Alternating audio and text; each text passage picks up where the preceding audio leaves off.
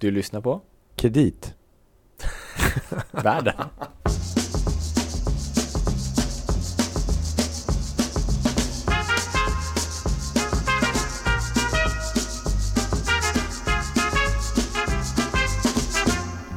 Hallå kära lyssnare, då är vi tillbaka igen med ett nytt avsnitt av... Mitt i smeten som vi kallar det. varsågod Gabriel. Ja, det är, vi är faktiskt inte bättre än så här kära lyssnare. För att det är ju varje gång man öppnar en dagstidning nu för tiden. Då kan Ja, man ju inte annat än hålla sig för skratt. Vem, vem kan man läsa om då? Ja, man kan ibland om det. Nej, men om... eh, det är väl framförallt då Om, om, så, eh, om så väl vore det. president Trump Just det, Mm. till exempel. Ja, nej det stämmer. och hans diverse samtal som han ringer till journalister eller inte. Och Ibland är de lite märkliga. oftast, skulle jag säga. Mm. Eh, Men för att liksom väga upp, om vi ska prata lite Trump och vi ska prata Ja. kanske lite, göra en liten statusuppdatering kanske Mm. på läget. För att väga upp mot Trump så har vi bjudit in Roger som gäst igen. Jag tror att det här var en komplimang, eller hur? Ja, hur känns det? Ja, jag får nog fundera lite grann. Är det så han, är, det- frisyren kan, Nej, jag vill, jag vill lämna det helt enkelt. Tack för att jag fick komma hit igen. Det är kanske Ja, en grej man inte vill fundera för mycket på. Nej, jag tror inte det heller.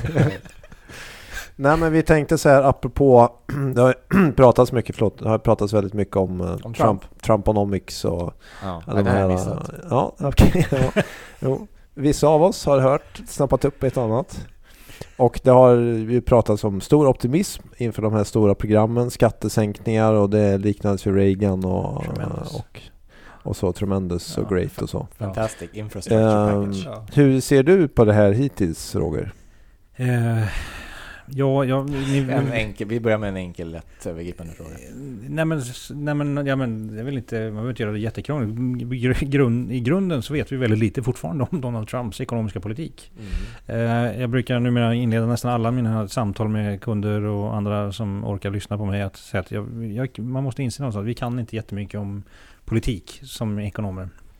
Eh, Så därför tycker jag att det är en stor del av riskspektrat med Donald Trump som president lämnar vi helt därhän i princip. Eh, Frågan är om man själv kan så mycket om politik. Eh, Ja, nu vill inte jag ge mig in på de här förutfattade meningarna, men det, det är klart att det, det, är en del farhågor har man väl kring liksom hur han tänker bedriva politik och framförallt då hur säkerhetspolitik och utrikespolitiken kommer att utformas. Mm. Så det, eh, Jag tänker att ko- kompromissa brukar vara ganska bra om man ska komma framåt. Ja, och det är väl en av de saker som många som... Om man nu ska peka ut svagheter hos Donald Trump, vilket ju många vill göra, så är det klart att det, det här är väl ytterligare ett av dem. Han, han beter sig ju som att det till exempel finns en massa andra eh, företag som han kan vända sig till om nu inte någon, någon vill play ball med honom. Men det är, Mm. problemet är bara att vi har, vi har bara ett Kina och ett EU och så vidare. Det är liksom, man kan inte vända sig till så många andra. Och det är det som gör att jag, man är väldigt orolig för just de här politiska dimensionerna. Men jag tycker, Ja. för nu i alla fall, så skulle jag vilja lämna den därhän. För jag, jag känner bara att det, där är inte, det är inte min hemmaplan. Och det, Ja. är- det, det är för mycket osäkerhet helt enkelt. Jag, Ja, det, jag har ju sett nyligen också, menar det visar sig att det finns också bara en kongress. Och så, så att säga, Ja. även om det verkar finnas flera republikanska partier. Mm. Vilket Ja, gör det svårt. Precis. Eh, Ja, nu har vi ju nyss genomlidit den här Amer- American Healthcare Acts eh, vara och icke vara som det blev till slut. Då. Mm. Och, det ligger väldigt mycket i det. Det, det, det, det skakar verkligen om liksom hela det här politiska spektrat och kanske framförallt i USA. Men när man tittar på ekonomin, om det nu var Mm. det som var Mm. så kan man väl säga att vi vet fortfarande väldigt lite. Och när vi, vi gjorde någon sån här försök till att uppskatta, för vi vet ungefär storleken på hans ekonomiska stimulanspaket, någonstans 650 miljarder dollar, vilket motsvarar ungefär 3,5 procent av BNP. Och sen kan Mm. man då applicera såna här multiplikatorer som det heter, det vill säga hur mycket BNP-effekt blir det av de här olika satsningarna. Mm. Och de eh, säger sig självt att de då spänner ju ett brett spektra från, innan man vet exakt hur de kommer utformas framförallt och de här olika programmen. Eh, Men, men, men någonstans mellan en halv till fyra procentenheter, alltså positiv effekt skulle man kunna få från Donald Trumps politik. Mm. Och det är också det som jag tror att finansiella marknader har plockat upp. Det är också därför Ja. vi pratar om Trumponomics och Ja, Trump precis. Trade och, och, och Mm. sådär. Ja, och är det inte också mycket om man tänker på till exempel aktiemarknaden att man, man kommer få en högre eh, utdelningsbar vinst för att man kommer sänka sk- bolagsskatten. Ja, hoppas visst. man. Mm, Precis. Men, men man tycker ändå att någonstans så borde ju det förutsätta att man tror att man lyckas genomföra de här sakerna också. ja, och det är ju Det därför... pratas ju om att det här skatteförändringen, att det är ganska komplext, precis som hälso... Ja, ja, än mer komplext egentligen. För, men någonstans får man ändå komma ihåg att hälsofrågan var, fanns det någon form av ändå enighet om att Obamacare mm. inom Republikanerna. Ja, att Obamacare ville man absolut inte ha och alla pekade på en massa brister i det och så vidare. Och det kan man ju konstatera även, även som eh, opolitisk bedömare att Obamacare hade en del brister, framförallt när det gällde långsiktig finansiering. Och så men, men man lyckades nu inte bland Republikanerna ens komma överens om liksom, hur man skulle ta bort det. Ja, Vilket ju är rätt fascinerande med tanke på att man har ägnat åtta år åt att faktiskt bara eh, skära det här programmet längs fotknölarna och försöka vända sig mot det på alla sätt. Och nu har man hela kongressen och Vita huset eh, och snart också högsta domstolen och ändå lyckas man inte komma överens. Det, det i sig är ju mm. ett fascinerande eh, stark, stark tecken på att eh, Trump kanske inte kommer vara all that. Helt enkelt. Ja, men apropå, vi pratade i förra programmet om behovet av strukturreformer i Frankrike. Mm. Då känns det som att det här är ett ganska stort svaghetstecken från USA om man inte kan oavsett vad man nu ska göra. Att det verkar inte som man kan egentligen göra just mycket alls. Nej, och, det är som, som Gabriel sa, problemet är att vi har väl upptäckt att det finns flera republikanska partier. Mm. De, de, är inte alla skapade lika helt enkelt. Och nu var det, här, härförleden var det ju de här, vet du, Freedom Caucus som, som vänder sig mot framförallt. Men, det kommer ju dyka upp fler sådana här. Vi har tepartister och vi har eh, eh, fiskala hökar och det finns alla, alla varianter på, på vilket motstånd man kan tänka sig att olika program ska möta. Och det, det är också därför som jag personligen, jag, menar, jag ser de ekonomiska effekterna av det som han sa att han skulle göra. Problemet med det är att det bygger på betingelser, till exempel att det ska vara ofinansierat, det vill säga att han skulle låna upp till alltihopa mm. det här. Så inga åtstramningar, det vill säga att vi skulle få en massiv finanspolitisk injektion. Och, och nu har han ju, fort, nu har han ju ändå presenterat en budget för discretionary spending som är en tredjedel av den totala budgeten ungefär. Och de är ju helt finansierade i princip. Vilket ju är mm. fascinerande för då redan där har vi liksom missat eller tappat en stor del av de stimulanser vi trodde vi skulle få från, från Donald Trump som president. Och det säger någonting om tror jag hur diskussionerna när det gäller skattepaketet där, både företagsskatter och inkomstskatter under, under hösten kommer låta. Och det är klart att blir det då att man finansierar de här i högre utsträckning, ja då blir ju inte alls effekterna lika stora längre helt enkelt. Ja, just det.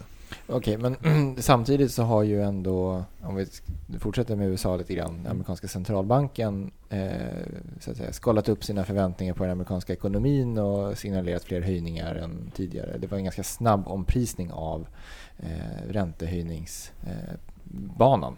Ja, inledningsvis var det i alla fall det. det ja. sen, sen, har det ju modererats lite grann igen. För nu har ju Yellen till exempel och varit, eh, alltså chefen för, för amerikanska centralbanken har varit väldigt noga med att understryka att det är inte så att vi egentligen tycker annorlunda nu i med den här höjningen. Eller att vi ser framför oss fler höjningar och snabbare höjningar. Det var bara att vi tyckte att det var bättre att höja nu än vid junimötet och så vidare. Så, så från, från Fed låter det som ja men vi tänker höja, som det ser ut nu så tänker vi höja ungefär den takten vi har sagt. Det vill säga det blir tre höjningar i år ungefär. Så man ska inte vara orolig för att det kan, de kan trumma på snabbare här Fed eller? Det finns ju, det beror ju på lite, det är det de säger, det beror på hur data kommer. Det är klart, får vi fortsatt väldigt starka arbetsmarknadsdata och inflationen tickar upp och så där, Det är klart att sånt skulle kunna föranleda att det blir ytterligare någon, någon höjning faktiskt. Men det ser ut som långräntan i USA steg ju ganska kraftigt ett tag, men nu har den ju fallit tillbaka igen. Det är väl... Framförallt varit det sidledes sen, sen jul ungefär. Ja, och, mm. ja, och det dessutom kommer ner lite grann. Så även mm. om det inte mm. har kommit tillbaka hela vägen. Så visst, och det, det här är ju liksom just att här börjar man ändå fundera på liksom hur bra kommer Donald Trump vara för amerikansk ekonomi. Mm. Och ju, ju mer sådana här frågetecken som dyker upp och bristen just på detaljer också i vad han tänker göra är ju, är ju slående. Sen tror jag man ska rikta att amerikaner i allmänhet och även media i USA tycker vi kanske inte att liksom de här handelsfrågorna som vi i Sverige kanske tycker är egentligen ännu viktigare. Det är kanske inte liksom är fokus och inte heller liksom exakt hur man positionerar sig visavi Kina. Det är inte heller något som diskuteras jättemycket i USA faktiskt. I alla fall inte, eh, inte min uppfattning när jag läser amerikanska medier. Men okej, okay, men ett stickspår kanske. Men mm. finns det, kan om eh, Kina handlar mindre med USA, med sån, vi målar upp ett sånt scenario där mm. USA sluter sig mer. Skulle det kunna vara positivt för Europa till exempel? Att vi får en större del av global handel eller något sånt där? Eh, ja, ser den mån USA stänger sig så är det klart att det, det kommer deras andel av liksom, global handel och global BNP också antagligen minska. Sen positivt, ja det är ju finns ju som vanligt två, två delar i det här. Det första är att man kan tänka sig att den kinesiska exportmaskinen riktas mer mot europeiska konsumenter. Det kan man väl tycka är förmånligt för då kanske vi får ännu billigare datorer och telefoner och allt vad det månde vara för någonting. Men nedsidan på det är att du får väl möjligtvis en ännu värre diskussion när det gäller deflations eller det här låga inflationstrycket. Mm. Så, så det är inte, det, det, tar vi bort USA ur ekvationen kommer det inte göra tror jag, saker väldigt mycket lättare eller enklare. Utan USA är fortfarande en väldigt stor del av global BNP, en viktig del. De är någonstans också fortfarande ett drivlok för, för global ekonomi. Men på den fronten när det gäller handelsfrågor så har inte Trump Eh, även om han varit väldigt tydlig så har han ju faktiskt inte gjort så mycket annat än att liksom säga att förhandlingen är i tipp då det här eh, handelsavtalet mellan Asien och, och USA att det ska, de ska avslutas och sådär. Och så har han flaggat för att man ska omförhandla NAFTA och sådär. Men det är inte, vi har inte de facto sett några, några förändringar än. Mm. Men om vi då vänder blickarna lite mer mot Europa igen då. Mm. Uh, om vi nu tänker att, man är, att det skulle bli lite mer försiktig utveckling av amerikansk ekonomin och så. Då innebär det också att vi inte behöver vara lika oroliga för någon sorts um, snabb nedtrappning kanske med ECB eller snabba ja, räntehöjningar. Det är ju inte riktigt något man pratar om just nu. Kanske, nedtrappning av obligationsköpprogrammen. Precis. Mm. Eller ska vi tro att det ändå kommer att ske snart?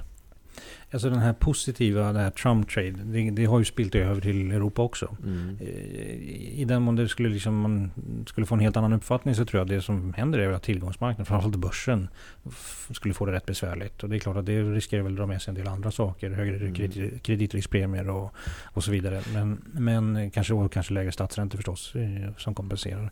Men i Europa så har vi också dragits med i det här. Och man kan väl mm. konstatera att Europa har ju faktiskt gått Eh, kanske lite bättre än vad man hade förväntat sig för ett halvår sedan. Men om vi tittar ECB till exempel som Lou är inne på. Inflationen har väl ändå kommit upp i Europa eller? Euroområdet? Ja, den har, kommit, den har inte kommit upp. Den har, den, den, den har, gjort det. Den har gjort det, precis. På vilken? Finns ja, det flera inflationer också? Det är det som är så skönt. Tar vi en annan inflation? Yeah. Those are my principles. If you don't like them, I have others. Var det någon som ja, sa. men om vi tittar på till exempel kärninflationen, om man ska precis. det. Och det, det är någonstans, tycker jag, det mått som kanske är, är mest valit. Framförallt mm. i den här situationen när vi har haft kraftiga stigningar på bensin, eller haft kraftiga stigningar på olja och så vidare. Och då kan man ju se att den topp toppar, eller kärninflationen är i princip stabil på 0,9% i, i eurozonen, har varit under lång tid. Och när man tittar på headline då, det övergripande, så toppar det här och nu och så faller då en del av de här bensinpris eh, och oljepriseffekterna ut under loppet av det här kommande året. Och anledningen till att man tar bort det är för att man tycker att det är för mycket svängningar i Ja, ja, ja visst är det så. Det är bara brus om man ska vara ärlig. Ehm, mm. Någonstans får man väl liksom tycka det är ganska enkelt när det gäller energipriser och matpriser och sånt där som vi sen ibland ser drar, driver upp och driver ner inflationen. Och det är ju att det är det vi kallar utbudschocker. Och då, om man inte tror att det blir en ännu värre utbudschock mm. då, om ett år, ja, då kommer, vi, kommer ju de här effekterna att falla ut. Ja, precis. precis. Och det är därför som man försöker se igenom det här då, helt enkelt. Och då ska man ha en starkare löneutveckling för ja, att inflationen ska gå upp. Helt riktigt. Det är det som är liksom he, eh, någonstans är det det som är riktig inflation. När vi börjar se att lönerna sticker iväg. Och, och, det, och var har vi det just nu då? Har vi det i USA?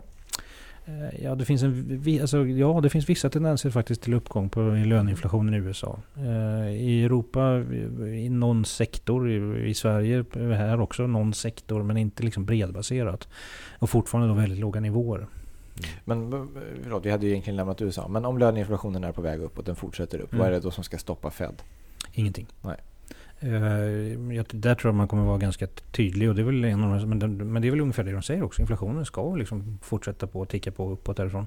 Så det är klart att tar den, går det ännu fortare, då blir det väl fler höjningar och sådär. Men eh, därifrån förväntar man liksom inte några stora nyheter. Det som, det som man skulle vara en nyhet är ju faktiskt om löneinflationen mer tydligt har fart i Europa. Och kärninflationen liksom börjar sticka upp i mm. Europa. Det hade väl varit en stor Men då är grejen då om man eh, pratar vidare om det här med lönehöjningar. Att i Europa har vi fortfarande generellt ganska hög arbetslöshet. Mm. Så det är kanske inte så sannolikt att vi får en jättestor löneinflation i närtid. Medan i USA har vi en låg arbetslöshet. Mm. Och där skulle det kunna ske. Men då är det samma det är frågan om vilken typ av jobb är det som skapas. Är det låglönejobb så blir det i alla fall inte så mycket. Inflation. Men det, men det finns ju en, det finns ju en, en, en del till i, i de här diskussionerna när det gäller hur finansiella marknader har agerat och reagerat. Och det är att Trump trade, så som det har spullit över i Europa har ju snarast varit en diskussion om att ja, men ECB kommer strama åt ändå.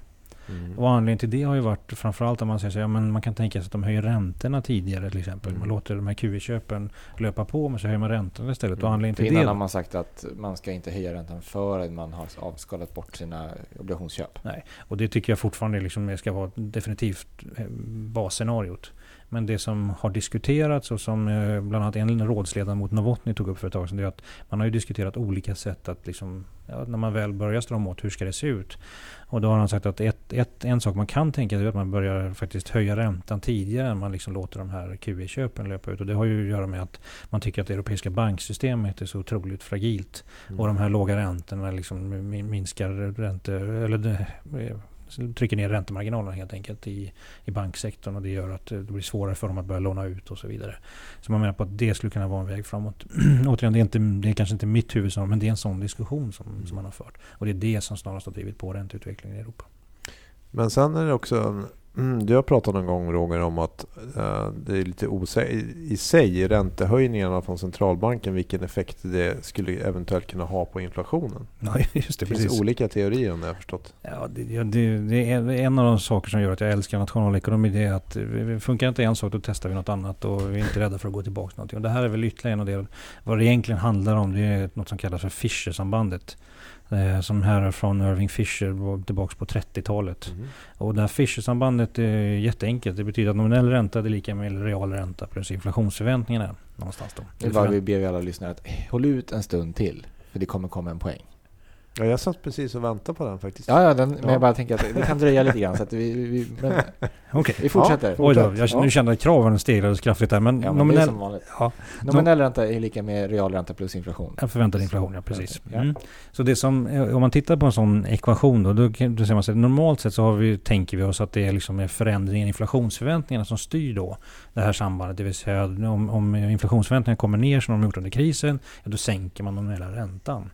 Det som Sambandet säger och som faktiskt Irving Fisher menade någon gång på 30-talet, det var ju faktiskt att det var nominella räntor som styrde det här. För han menar på att realräntan, den är ju stabil. Den beror ju på hur långsiktig BNP-tillväxt och sådär ser ut.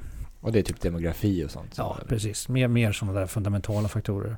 Och så menar han på att ja, men om man då tänker sig att den är stabil så höjer man nominella räntor, ja då måste ju högerledet också åka upp på något sätt. Om den reala räntan är stabil, ja, då är det ju inflationsförväntningarna som måste stiga istället. Så, så det vad han i princip säger är att ja, men höj nominella räntor så kommer inflationsförväntningarna förr eller senare att följa med upp och därmed också inflationen. Wow. Så wow. att vi eh, kommer att förvänta oss att vad? Att räntan ska höjas ytterligare? Eller vad är det man börjar förvänta sig? Om eh, nej, alltså, man börjar tänka oj nu är det kraftigare tillväxt. Ja. Nej, men det är faktiskt en jättebra påpekan för det är det som jag tror att många känner som det låter väl kontraintuitivt. Det vill säga om du höjer räntan, varför skulle du, varför hela friden skulle du liksom börja investera det? Men där finns det ju en, den transmissionsmekanism som man nu börjar diskutera som ändå är lite intressant någonstans. Det är att det har transmissionsmekanismen, bara för att göra väldigt tydligt, den, den som alla centralbanker i princip agerar utifrån och har baserat sin penningpolitik på är att när man sänker räntan så allokerar man om kapital, vilket gör bland annat då vilket gör att man investerar mer om räntan är lägre, vilket får upp inflationen. Mm, ja. Men här men här funkar den tvärtom. Och anledningen till att den funkar tvärtom i den här världen, det handlar helt enkelt om att finanspolitiken eh, under kort sikt faktiskt inte är så passiv som man kan tänka sig, utan den faktiskt är, är ganska aktiv. Det vill säga i, i den här traditionella styrmodellen, där kommer förändras budgetsaldot så att man hela tiden har långsiktig hållbarhet i statsfinanserna. Men så funkar det inte riktigt i precis. Vad skönt att det var någon som tyckte det var roligt. uh, Vi ja, pratade ju om... Uh, ja, jag fattar ingenting, men det spelar ingen roll. Fortsätt, det är som vanligt. Vi pratade om franska skuldkvoter i förra avsnittet ja, till exempel. Det är väl... Ja, nej, men det är ju det, precis. Och det, men det, återigen, det är ju det som är så fantastiskt med nationalekonomi. Vi kan alltid, antar vi bara tillräckligt mycket grejer så kommer allting lösa sig till slut. Men det som är poängen här är bara att ja, men om inte finanspolitiken anpassar sig då efter att räntan förs på ett visst sätt, det vill säga blir mer expansiv när den borde och så vidare.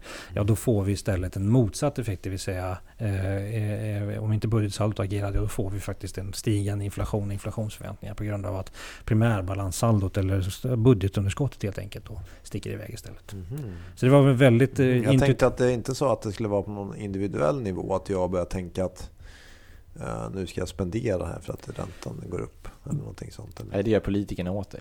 Precis. Alltså, nej, men, nej, men, du, har, nej, men, men, du har en poäng Louis. Alltså, lite grann kan man ju faktiskt tänka sig, om man, man får vara lite mm. fri, hålla, mm. förhålla sig lite fritt till de här modellerna. Någonstans kan man ju faktiskt tänka sig att även som individ mm. så är agerar på ungefär samma Oj, nu höjer de räntan. Då kommer väl räntan bli ännu högre framöver. Lika bra att agera nu. Mm. Istället för att vänta tills den, liksom, räntan är så. Vad tror man så här, på Riksbanken? Vad tror de om den här teorin? Eh, inte alls skulle jag tro. Nej, nej.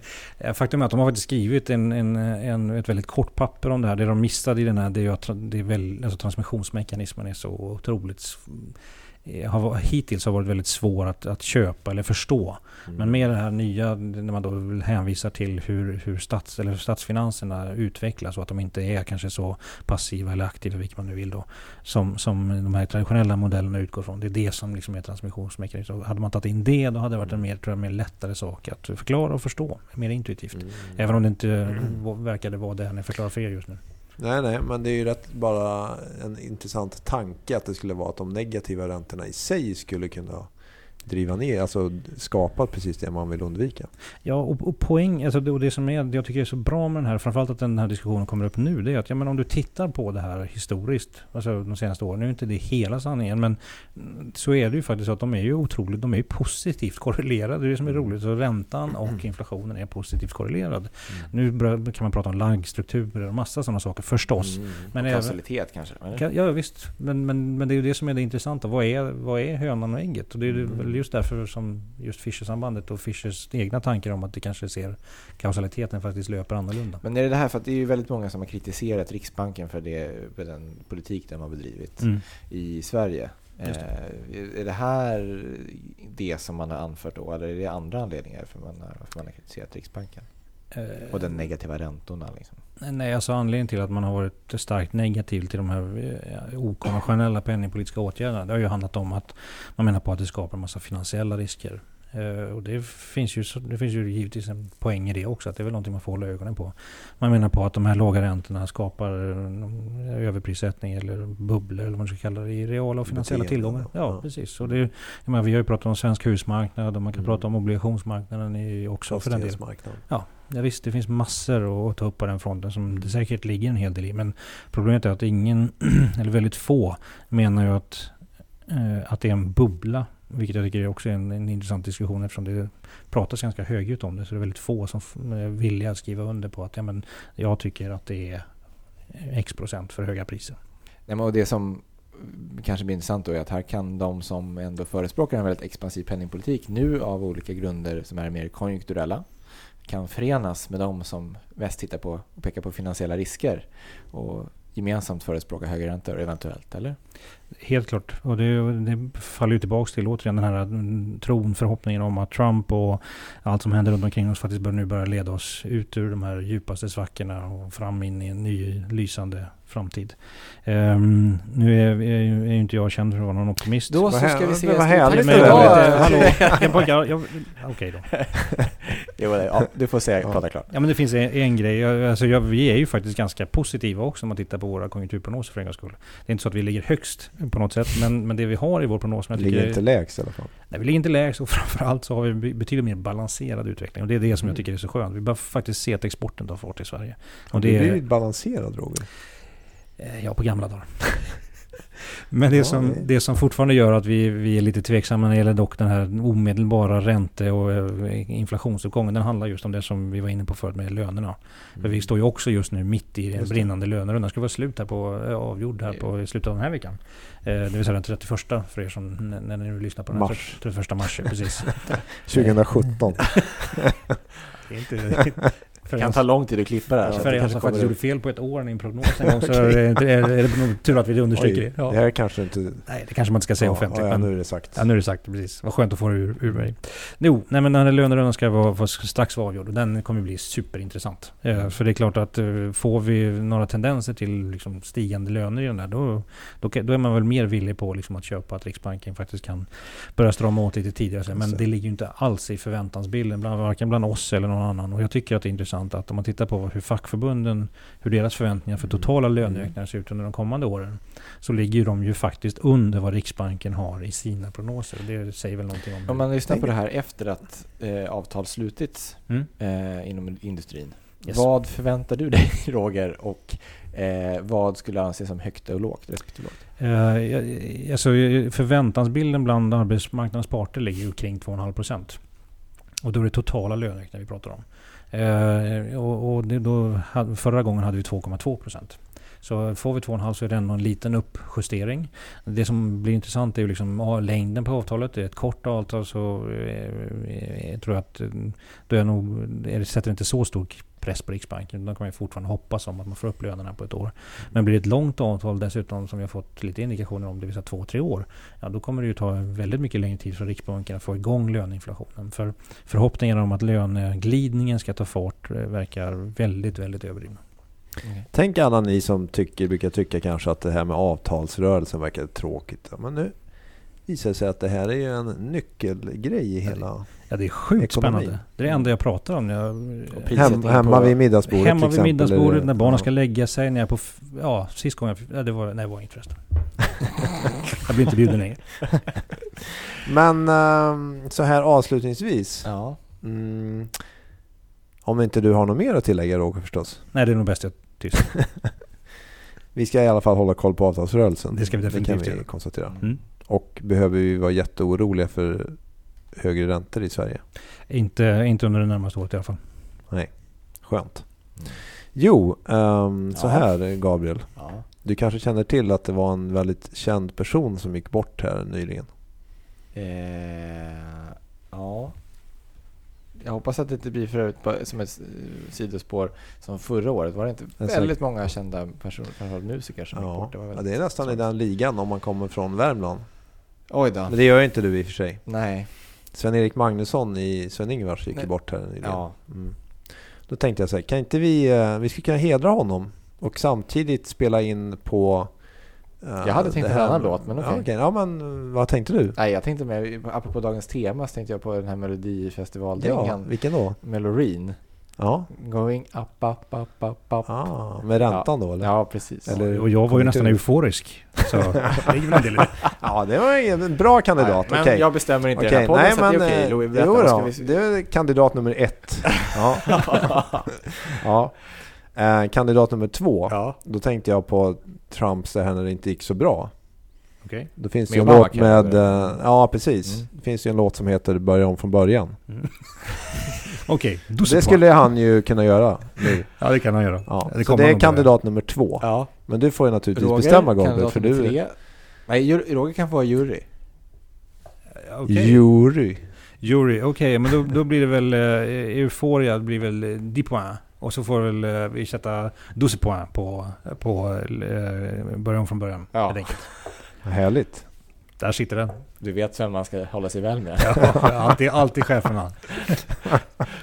ja, ja, men eh, då avslutar vi med den då helt enkelt.